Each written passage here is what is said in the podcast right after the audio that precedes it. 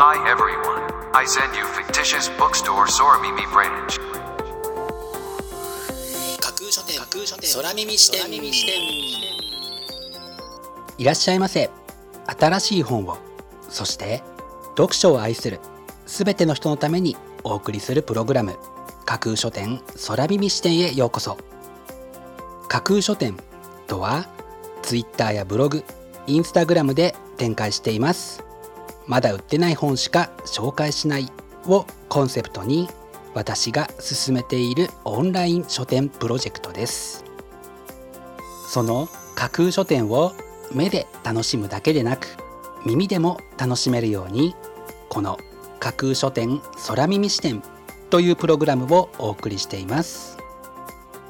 架空書店空耳視点は新しい本をそして読書を愛する人のためのプログラムですから読書の目を休めるためにページをめくる手を少しだけ止めて聞いていただいてもいいですしもちろん読書しながら聞いていただいても OK 気になったブックタイトルやトピックは読書ノートに書き留めておくのもおすすめです。読書の時間に限らず通勤や通学の時間の情報収集に仕事や勉強家事育児のちょっとした息抜きにぜひこの架空書店空耳視点に耳を傾けていただいてまだ売ってないこれから発売される本にどんな本かな読んでみたいなというイメージを大きく膨らませていただけたら嬉しいです。それでは参りましょう。架空書店空耳視点がまず最初にお送りするコーナーはこちら。架空書店クセスランキングワイド版。架空書店が毎日発表している前日のアクセスランキング。ツイッターやブログでの発表は1位から3位までだけですがここ空耳視点ではランキング発表の範囲を1位から5位までとワイドに拡大してお届けします。それでは早速参りましょう。ランキング第5位。アナと雪の女王エピソード0デンジャラス・シークレットマリ・マンクーシついに明かされるアナ雪の語られざる真実。全世界で話題沸騰の一冊がついに日本語版刊行。というのが本書の紹介文です。いくつかの謎がいよいよ明らかになりそうな一冊。アナ雪ファンなら見逃せない一冊です。続いてランキング第4位。光のない三部作。エルフリーデ・イエリネク。ノーベル文学賞作家がポスト3.11の世界に捧げるレクイエム。東日本大震災と原発事故がモチーフの3部作。というのが本書の帯に書かれたコピーです。東日本大震災からの10年間の世界が果たしてノーベル文学賞作家にはどのように映っていたのかぜひ知りたいですね。続いてランキング第3位。マルクス主義フェミニズムセックスワーク論。搾取と暴力に抗うために。森田誠也。日常化した女性差別へ抗う理論を必要とする人たちへ。日本における売買春廃止論。アプリショニズムの決定版。というのが本書の紹介文です。より良い社会を築いていくためには何が必要なのか自ら考えていくためにもぜひ参考にしたい一冊です。続いてランキング第2位。気のいいバルテクとアヒルの話。クリスティーナ・トゥルスカ。1972年ケイト・グリーナウェイ受賞作。ポーランドの山岳地方を舞台とした昔話風の絵本。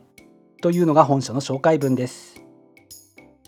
示唆に富んだお話と手の込んだ照英は絵本の良さを再認識させてくれるような一冊です。そして本日付のアクセスランキング栄えある第1位はこちら。生き急ぐ。著者はがんに侵されながらも事業を立ち上げるなど今も精力的に生きていらっしゃる方です。そんな方の言葉が詰まった本から放たれるインパクトを敏感に感じ取った方が多かったのかもしれません。見事にランキング1位に輝きました。本日のランキング1位になりました磯部一郎さんの「生き急ぐ」は風日の文庫から3月6日発売です。それでは本日のランキングをもう一度おさらいしましょう。第5位「アナと雪の女王エピソード0デンジャラス・シークレット」第4位「光のない三部作」第3位「マルクス主義フェミニズムセックスワーク論」第2位「気のいいバルテクとアヒルの話」そして第1位は「生き急ぐ」という結果でした。発売日までもう少し。ご予約はぜひお早めに。以上架空書店アクセスランキングワイド版でした。架空書店空耳視点。お送りしています。架空書店空耳視点。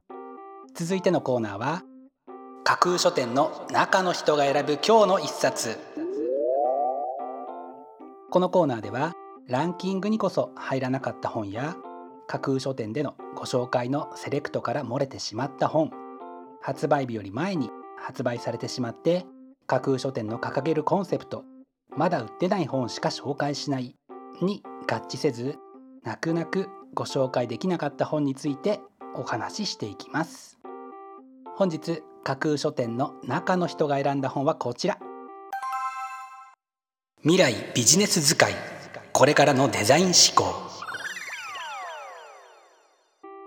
デザイン思考はプロセス通りにやれば答えが出るような魔法の公式ではなく人に寄り添い課題を見つけ創造的に課題を解決するものです。というのが本書の紹介文です。一見当たり前のようでいてそれでいて難しいのがデザイン思考の標榜する創造的に課題を解決するという点です。ただこの創造的に課題を解決するということを推し進めていくことこそこれからの未来をより良くしていく一番のかつ唯一の答えのような感じが個人的にはしていて本日はこちらのブックタイトルを選んでみました。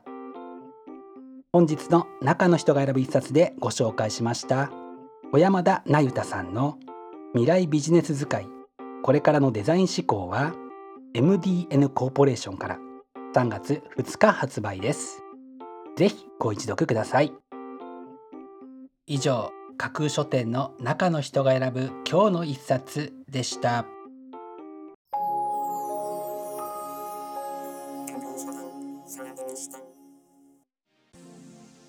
お送りしています。架空書店空耳視点。最後のコーナーは空耳視点限定でちょっぴり先出しする明日の架空書店予告編。明日架空書店でご紹介するブックタイトルのテーマは期待する未来を実現していく。3月というと年度の終わりと呼ばれる時期ですよね。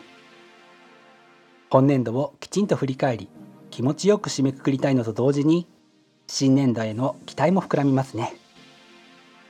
そこで明日は過去を振り返りつつ待する未来を実現していく力にしていけそうなブックタイトルをご紹介する予定です。魅力的なブックタイトルと思わず目を奪う素敵な書影の数々をぜひ楽しみにしていてくださいね。明日も皆様の架空書店のご来店を心からお待ちしています。以上架空書店空耳視点だけでお先にこっそりと教える明日の架空書店予告編でした。新しい本をそして読書を愛するすべての人のためにお送りするプログラム架空書店空耳視点。架空書店の本店とも言うべき Twitter ブログインスタグラムでは架空書店独自のセレクトによる魅力的なブックタイトルとその書影をご確認いただけます。Google で架空書店と検索していただくと架空書店の Twitter のアカウントが一番見つけやすいと思いますのでぜひチェックしてください。また架空書店空耳視点ではこのプログラムのご感想やご質問などもお寄せいただきたいとともにぜひこの架空書店空耳視点のフォロワーにもなっていただけると嬉しいです。よろしくお願いします。架空書店空耳視点最後まで聞いていただいてありがとうございます。楽しい読書の時間をお過ごしください。本日はここまでです。またお耳にかかります。ごきげんよう。